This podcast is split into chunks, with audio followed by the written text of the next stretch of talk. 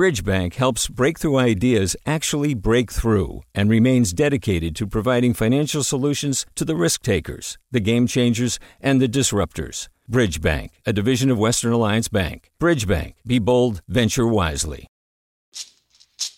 Hey, it's Glynn Washington from Snap Judgment.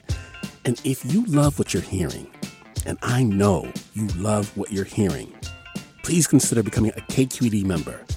Special access to cool events, behind the scenes footage, and so much more. Plus, you'll sleep better at night knowing you did your part for the community you depend upon. It's in you. Please be in it. Visit donate.kqed.org slash podcasts to sign up now. That's podcast with an S. Thanks. From KQED.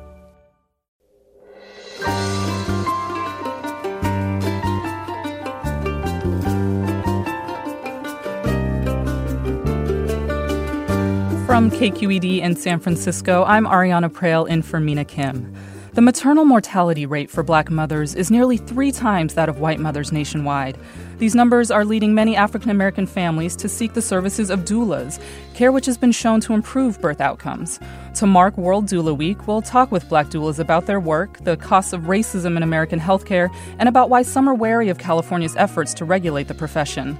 But first, we'll reflect on this week's hearings for the first black woman Supreme Court nominee, Judge Ketanji Brown Jackson. Hearings that many times rose to meet the seriousness of the historic occasion, but at times also devolved into disturbing displays of political theater and race mongering by some Republicans. We'll get your reactions. That's next after this news. This is Forum. I'm Arianna Proehl in for Mina Kim.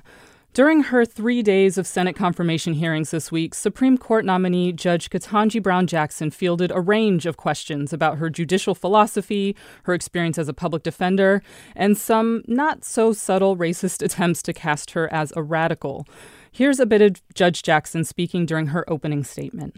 I have been a judge for nearly a decade now, and I take that responsibility and my duty to be independent very seriously. I decide cases from a neutral posture. I evaluate the, the, facts and I interpret and apply the law to the facts of the case before me without fear or favor, consistent with my judicial oath. If confirmed, Judge Jackson would be the first black woman to sit on the High Court. Here with me to talk about the hearings and what lies ahead in the confirmation process is Margaret Russell, professor of constitutional law at Santa Clara University School of Law. Welcome, Professor Russell. Good morning. So I'll begin by saying I didn't tune in to much of this week's hearings. I watched some portions, but mostly looked at clips and read some of the quotes and recaps because overall it was hard to watch the level of disrespect some of the GOP senators showed Judge Jackson, particularly as a black woman watching. I mean, Senator Tom Cotton essentially called her a liar, saying it was, quote, hard to believe her answer to a question given under oath as a federal judge on one hand, you know, it remains an undeniably inspiring moment for the change and progress that's possible in this country, right? And on the other hand, the hearings again showed us how deeply transgressive a whole wing of government officials are. So I'm curious, Professor Russell, I'm how have you been reflecting on the week's hearings? Your kind of initial reactions there. I agree with you. Uh, I I am a woman of color, a black woman, and I think that's relevant because of something that Cory Booker actually brought up mm. that it has it takes so long to get to the table, not just the metaphor, but in this case for real, that to see for the very first time in the Supreme Court's history a black woman at the table and talked about as um, not believable that that mm. brings back mm-hmm uh, it, brings back some very specific bits of knowledge historically about when black people's testimony, sworn testimony, was was worth nothing. Right. And I also want to take this moment to invite our listeners into the conversation as well. It's a, a fairly short segment, so call in now to share your thoughts. 866 733 6786. That's 866 733 6786. Or get in touch on Twitter and Facebook. We're at KQED Forum, or email your comments to forum at kqed.org. So, what stood out to you, uh, Professor Russell, about Judge Jackson throughout the process? Um, again, where she was kind of in this gauntlet that was throwing anything and everything at her. Well, I did spend long periods of time watching it in real time, and it was very unsettling. But I'll start with the the overall impression I had after seeing Judge Jackson Jackson grilled, specifically about child pornography cases over and over, and and also race, critical race theory, etc. I was very impressed with how composed she was. I'm not saying that she was not taking in and noticing how she was being treated. Yeah. But it, it actually was very familiar. And I think it can be familiar to other marginalized groups to be in a situation and think, I'm not going to say anything right now. And I'm not going to change the expression on my face because I know that this is the price I have to pay for this position. Mm. Well, we're already getting some comments coming in. A listener writes on Instagram that they could obsess over her personal opinions in sexual crime conviction rates while ignoring Kavanaugh and Thomas's personal records is really something. Feels like Republicans are virtue signaling to people who talk about protecting women and children, but will protect and promote their abusers. And another listener writes, I find the questions embarrassingly not thought out. I'm ashamed of the intellectual level of our elected congresspeople. And another listener on Instagram writes, Racism runs deep in America, especially in Congress. Also, Justice Brown Jackson is the smartest. Oh, well, they say justice. I think that's, but Judge Jackson is the smartest. Yes, some projecting there at the moment, but uh, Judge Jackson is the smartest person in the room by far. And to speak about the racism runs deep in America um, aspect, you've written a piece on the echoes that this hearing has with former Justice Thurgood Marshall's hearings, the first black person to ever be nominated to the Supreme Court, particularly with the attempts to make Judge Jackson and uh, Justice Marshall at the time appear soft on crime, this a racist trope. Can you speak about that analysis that you had? Yeah, so this this piece is in um, the conversation uh, which is available online. And uh, I first started writing it actually before the hearings had started, based on what was being said about the lines of questionings that Republicans were going to pursue.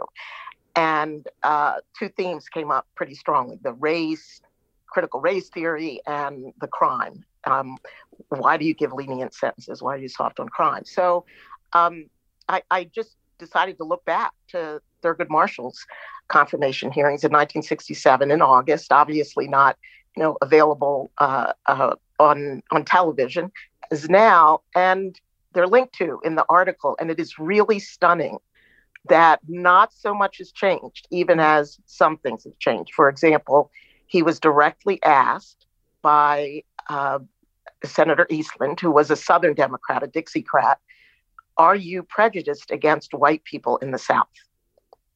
Direct hmm. question. Hmm. He was also asked, uh, are, you aware of the, and here I'm paraphrasing, of the high rate of crime and the disintegration of society? What are you going to do about it? So this was another question.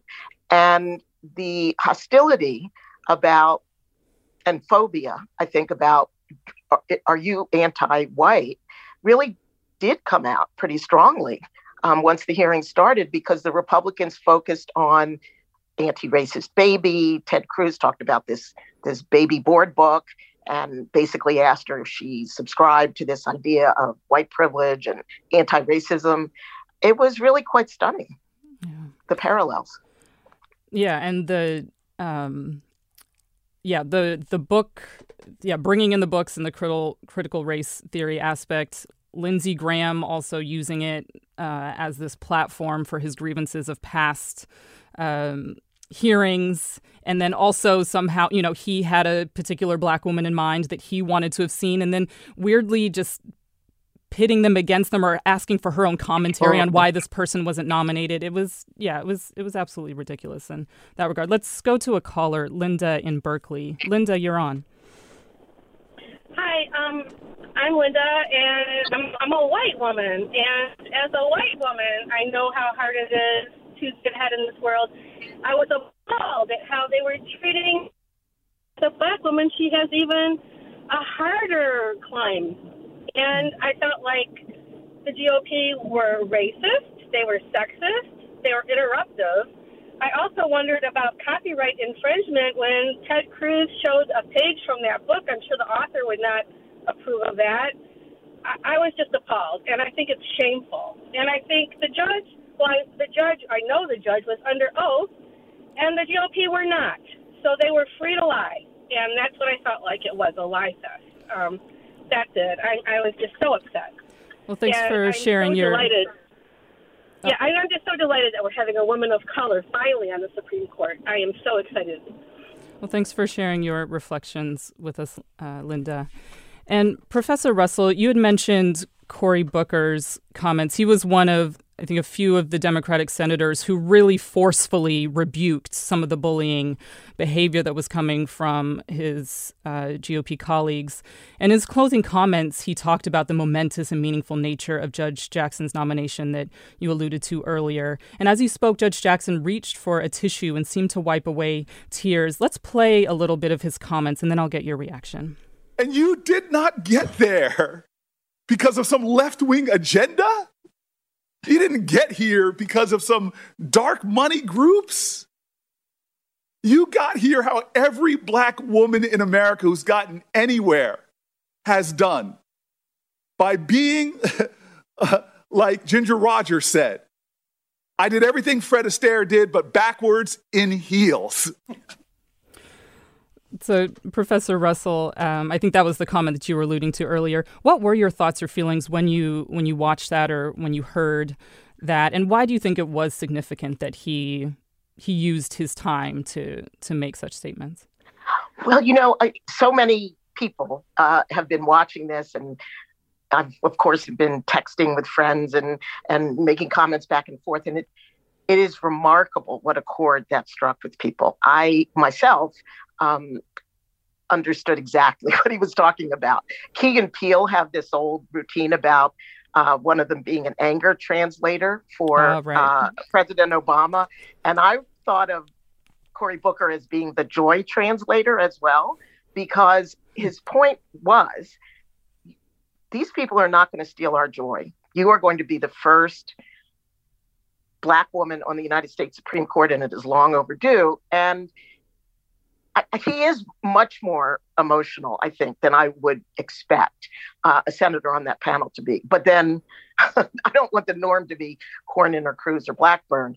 I think what he was speaking from was really as, you know, the lone black man on the committee. He also referenced Senator Tim Scott. He said, on the other side of the aisle, you know, as a black man, he understands what the significance is.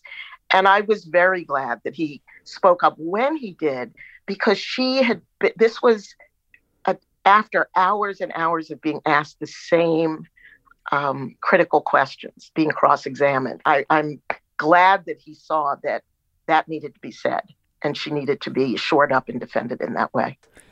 We're talking about the confirmation hearings for Supreme Court nominee Judge Ketanji Brown Jackson and getting your reactions with Margaret Russell, professor of constitutional law at Santa Clara University School of Law. You can still chime in 866 733 6786. That's 866 733 6786. Or get in touch on Twitter and Facebook. We're at KQED Forum or email your comments to forum at kqed.org. This listener writes on Instagram two things one, frustration and anger over the complete disregard for the process, and two, Judge Jackson is absolutely remarkable in her poise and demeanor. The ignorance and vitriol and circus show is so far beneath her. The fact she doesn't stoop to the level of these clowns is astounding and admirable. And Eddie writes on Instagram, very surprised at the number of questions around faith and church going, etc. For a nation that touts separation of church and state as a central tenet, the hearings often felt like we live in a religious fundamentalist state. We'll have more of your reactions. I'm Arianna Proehl in for Mina Kim. You're listening to Forum.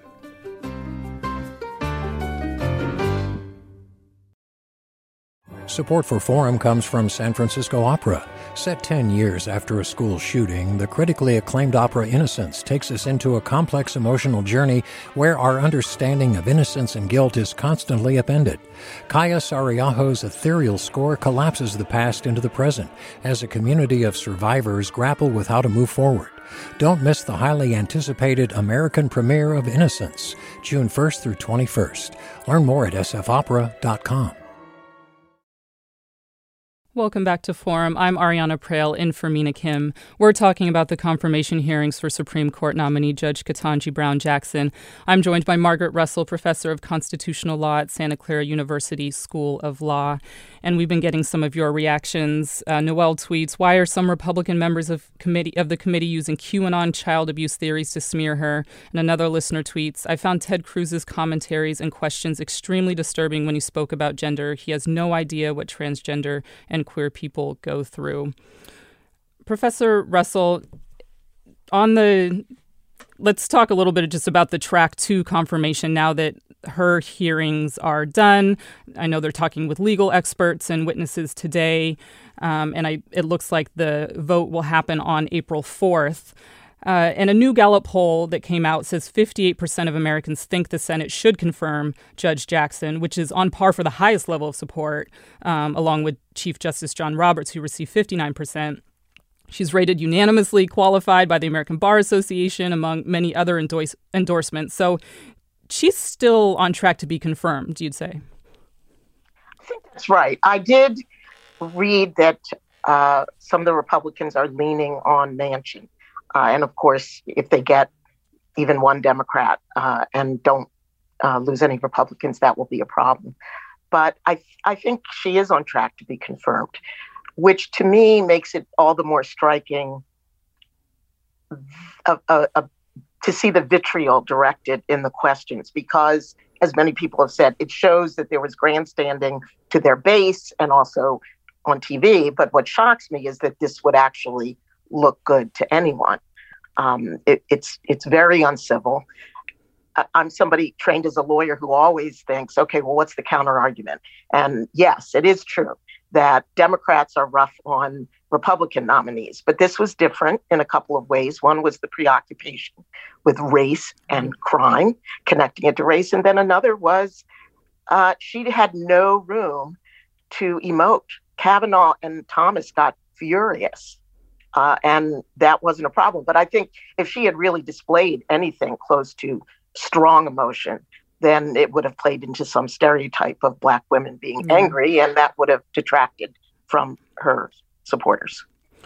And I want to get your opinion as a professor who obviously invested in, you know, students learn education and being able to see and witness our hearings, for example, um, just as a public. Senator Ben Sasse had commented that the presence of cameras has influenced, negatively influenced the hearings. Um, and he seemed to be referring to Senator Cruz's questioning of Judge, Judge Jackson, of course, Lindsey Graham and um, Josh Hawley. What's your take on that in terms of you know, obviously the service of the public deserving to see this, but then what it's done in terms of how some just take advantage of it to just completely uh, warp the process.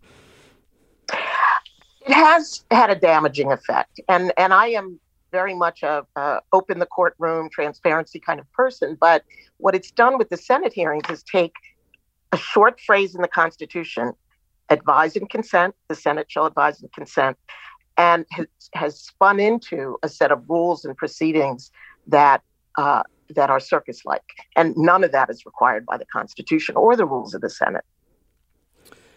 Well, we have a couple more comments. Robert writes Don't leave out the off the charts hypocrisy of Lindsey Graham complaining about treatment of Republican Supreme Court nominees, given his lies justifying why Merrick Garland would not have a hearing and then turning around to expedite votes for Amy Coney Barrett. A listener writes As a former Republican, I was horrified by the outrageous behavior of the GOP members this week. Judge Jackson was clearly the classiest person in the room, and her composure under such stress serves as a stellar example for all candidates, nay, all Americans, moving forward forward. I eagerly anticipate watching her career in the future. Uh, Professor Russell, uh, just as we we wrap up here, I'm just curious your kind of closing thoughts as we as we move ahead in this process, and it's likely see her confirmation. Uh, just what this what this means to you to see uh, her nomination and likely confirmation. Well, I look forward to it, and I, I I'm glad to hear comments from a, a, broad range of people who have called in who've just noticed how poorly she was treated. And I think what that shows is that perhaps there's more empathy, um, to use another negative word for the Republicans, that if, if people listening are, are really identifying with her and thinking, it took so long for her to get where she got and look how she's being treated. I think that's, you know, that's a step forward to have that level of understanding and insight. Margaret Russell, professor of constitutional law at Santa Clara University School of Law. Thanks so much for sharing your reflections with us this morning. Thank you. And thanks to you, our listeners, as well. Uh, we'll be back in a moment to talk about doulas in California.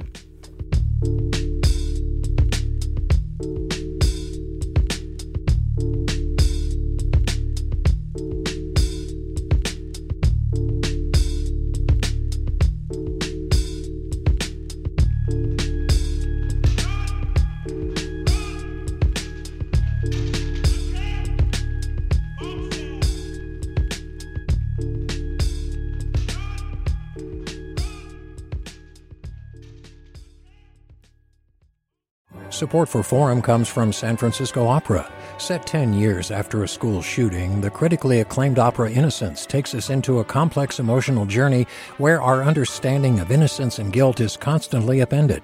Kaija Saariaho's ethereal score collapses the past into the present as a community of survivors grapple with how to move forward. Don't miss the highly anticipated American premiere of Innocence, June 1st through 21st. Learn more at sfopera.com. We've all got those parts of our house where the internet just won't go. Well, if you had wall to wall Wi Fi from Xfinity, you could worry less about dead spots. Because with wall to wall Wi Fi from Xfinity, you get fast speeds, reliable connection in every room, and power for all of your devices, even when everyone's online. That's wall to wall Wi Fi only with Xfinity.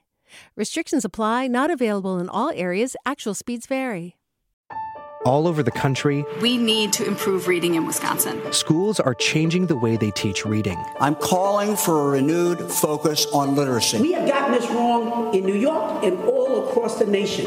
And it's happening because of a podcast. I think your podcast has changed my life. And I'm going to share this podcast with everyone I meet.